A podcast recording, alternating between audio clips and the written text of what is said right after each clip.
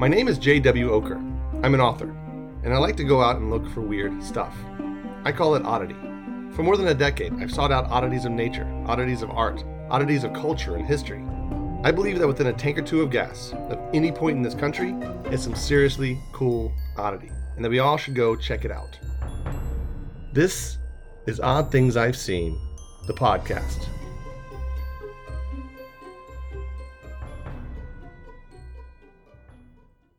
In this episode, I'm going to take you to two different oddities that are not too far away from me here in southern New Hampshire. One is about an hour and a half to the north, and the other is about two hours to the south, as the Civic drives.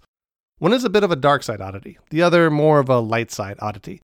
But both of these oddities seem like they should be somewhere far away, overseas, maybe in Europe, but like the most hidden and obscure corners of Europe not in places so easily accessible to someone like me.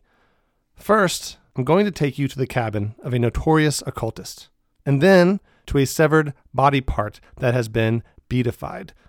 So, from the depths of the most esoteric and dark to the height of saintly rapture, it's heaven and hell time, and we're not even going to leave New England.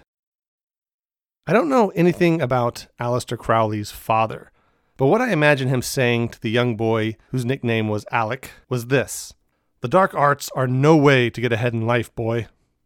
I also imagine the senior Crowley as an overalls clad, straw chewing Midwestern farmer, although Crowley's parents were actually rich brewery owners in Warwickshire, England, and I don't think they ever said anything like that to him. But Aleister Crowley somehow, somehow managed to make an international name for himself in occultism, paganism, there probably isn't a word that completely describes his ism. Of course, that name was the wickedest man in the world. But that suited him just fine. He loved being a weirdo.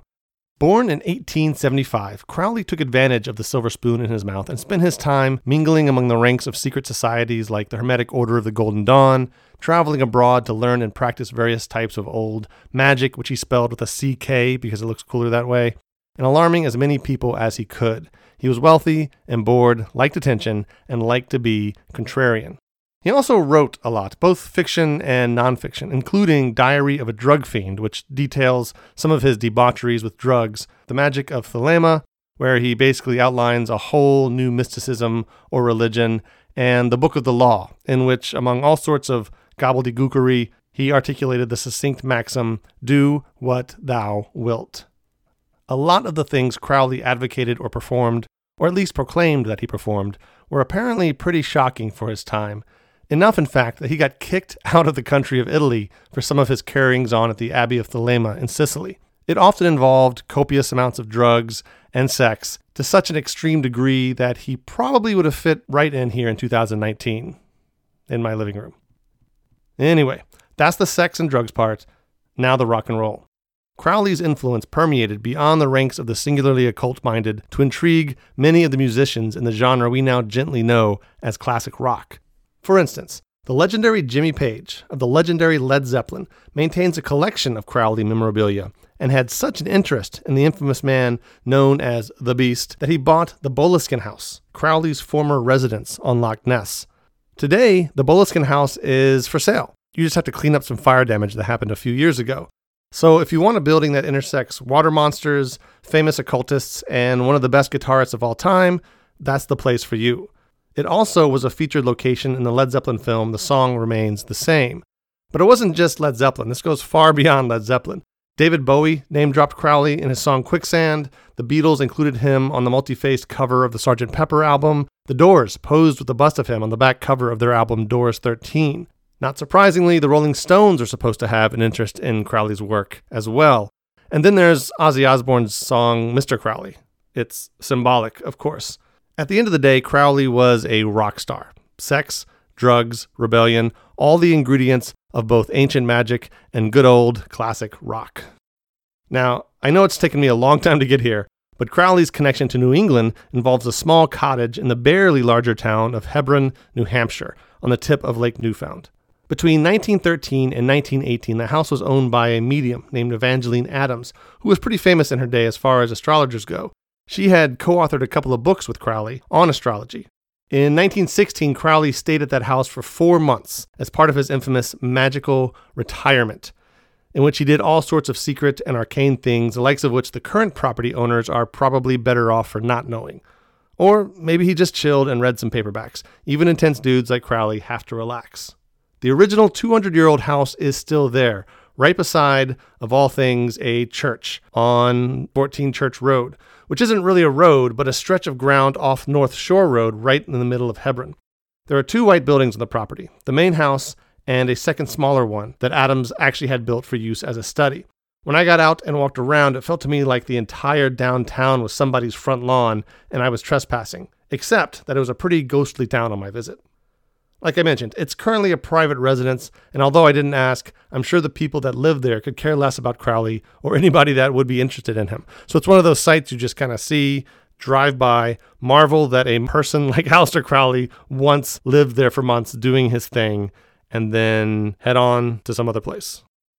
Now that I've been your Virgil through hell, allow me to be your Beatrice through heaven. Goddamn, I love Catholics, and I say that as an oddity hunter. They're just so weird. They drink blood, eat flesh, hang dead bodies on their walls, and worship mummified body parts. I mean, they sound like who Aleister Crowley wanted to be. And while I like wine and wheat thins with the best of them, it's that latter bit, the mummified body parts, that infatuation with relics, that I most dig about those guys. And you don't have to go to Italy for them. I mean, Italy has a lot, and it's a good place to go find the body parts of saints, but you can also find them all over the United States. Want to see a good one? Head to the Connecticut side of the Long Island Sound, to the village of Mystic, home to a famous aquarium and a famous pizza joint. Once in Mystic, make your way to Enders Island. Don't worry, there's a bridge. Now, I've known about the severed arm of St. Edmund for a long while, but I put off chasing it down for years, despite it being, like I said, only two hours from my house and, in my opinion, one of the top oddities in New England. I just thought it would be hard to get to. One of those objects I'd have to call ahead to gain access, only to learn they keep it in a vault and don't consider me journalist enough to pull it out for. That happens to me a lot. But nope, it's easy and uplifting. This dead arm is uplifting. As we drove toward the island, we first crossed onto Mason's Island, where we were stopped at a guard station. It's there because the neighborhoods are lined with expensive houses and yacht clubs but you just have to know the code phrase to get in. And no, it's not, I'm here to see an ancient dead arm. Just tell them you're headed to St. Edmund's Retreat, although the guard will probably suspect you're there for the arm. St. Edmund's Retreat was set up by the Society of the Fathers and Brothers of St. Edmund, a religious order founded in France in the 19th century, the patron saint of which was not the 9th century St. Edmund the Martyr, but a chap from the 13th century who was named after that famous saint. The Edmund at hand, became Archbishop of Canterbury and ended his life self exiled in France after fighting with Henry III and Pope Gregory IX. The society dedicated to him left France in the early 20th century due to some similar problems with the government. They then hung out in England for about a century before finally ending up in Connecticut in the early years of this millennium. And the entire time that they jumped from country to country, century to century, they lugged around Edmund's preserved, severed arm with them, hoisted against a shoulder like a rifle in a military parade, is the way I'm imagining it. The rest of Edmund's body remained behind in an abbey in France. Today, Edmund's arm is the centerpiece of a retreat dedicated to reflection and soul communion. You can stay overnight on the small island, sign up for group programs, or go for a private retreat. You can also just drop by and walk around the gardens with two fingers held lightly in the air. The island is small enough that you could walk its circumference in minutes, watching waters fresh from the Atlantic wash the rocks. The island is full of apple and pear trees, flowers, and vegetable gardens. It's a beautiful place that almost forces you at Dovebeak to ponder the imponderables of life. But I personally like a dead thing in front of me when I do that. St. Edmund's Arm is in the Chapel of Our Lady of Assumption, a small, nondescript oceanside church that was crowned by seagulls on our visit. We approached the door and I peeked inside, something I couldn't do at Aleister Crowley's place. It was empty, no services, so pretty good timing. We found the arm in a little room at the back of the church. Above it was a carving of St. Edmund himself. In front of it was a prayer bench, which is a really hard phrase to say out loud. Prayer bench, prayer bench, prayer bench, prayer bench. Whatever it was, it was in front of the arm. Below the arm, in a glass case, was a collection of tiny relics, the labels on which weren't legible at all, but I saw lots of obvious bone fragments in the collection. The big bone I was there for was sitting atop the case in a glass tube. Despite calling it the arm of St. Edmund, the arm part wasn't really visible. It was hidden in a two tone red sleeve. The only part you could see was the hand, which rested on a little pillow, almost like it was holding a mouse at a computer. The hand was dark and shriveled, well preserved. You could see all five fingers, as they say in the maternity ward, and somewhat unbelievable. Again, you're privately communing with the dead hand of a saint. And that dead hand was completely horror movie prop worthy. And if you stare at any of these types of relics for long, they are unsettling. I'm still waiting for a movie about a monster made of reanimated saints' parts. However, if you take them in the context of the altar and prayer bench and chapel, they're as beautiful as they are grisly. This particular arm has been preserved for seven centuries. It represents real history, from the person it was to the people who have protected it afterward, what it has touched and what has touched it. It represents the mystery of faith and belief and the strangeness of humanity. The fact that it has survived all this time is miracle enough, beyond the sainthood of the guy who used to use it to high five with.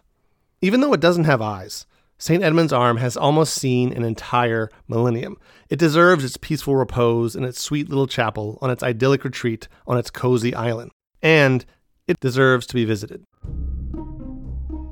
All right, that's our episode. Two extremely interesting oddities that, if you live in New England, you are within hitting distance of. And I guarantee you, no matter where you are in this country, are oddities just like this or weirder. You just have to jump in your car, set your GPS, and go see them. As always, check out the show notes for this episode. I will put in there the links to photos of both Aleister Crowley's magical retirement cabin and the severed arm of St. Edmund. Also, I'll stick in the show notes other things I'm trying to market to you, like books. So come back next week and I'll tell you another story. I'm not sure which oddity it'll be or what state it'll be from, but I guarantee you as always, it will be odd. Do me a favor, if you have the time, please rate and review the podcast on iTunes. Drop me an email, tell me what you think. In general, let me know that you're out there because podcast stats are really, really bad, apparently. Thanks for listening, and I will talk to you on the next episode. This has been Odd Things I've Seen, the podcast.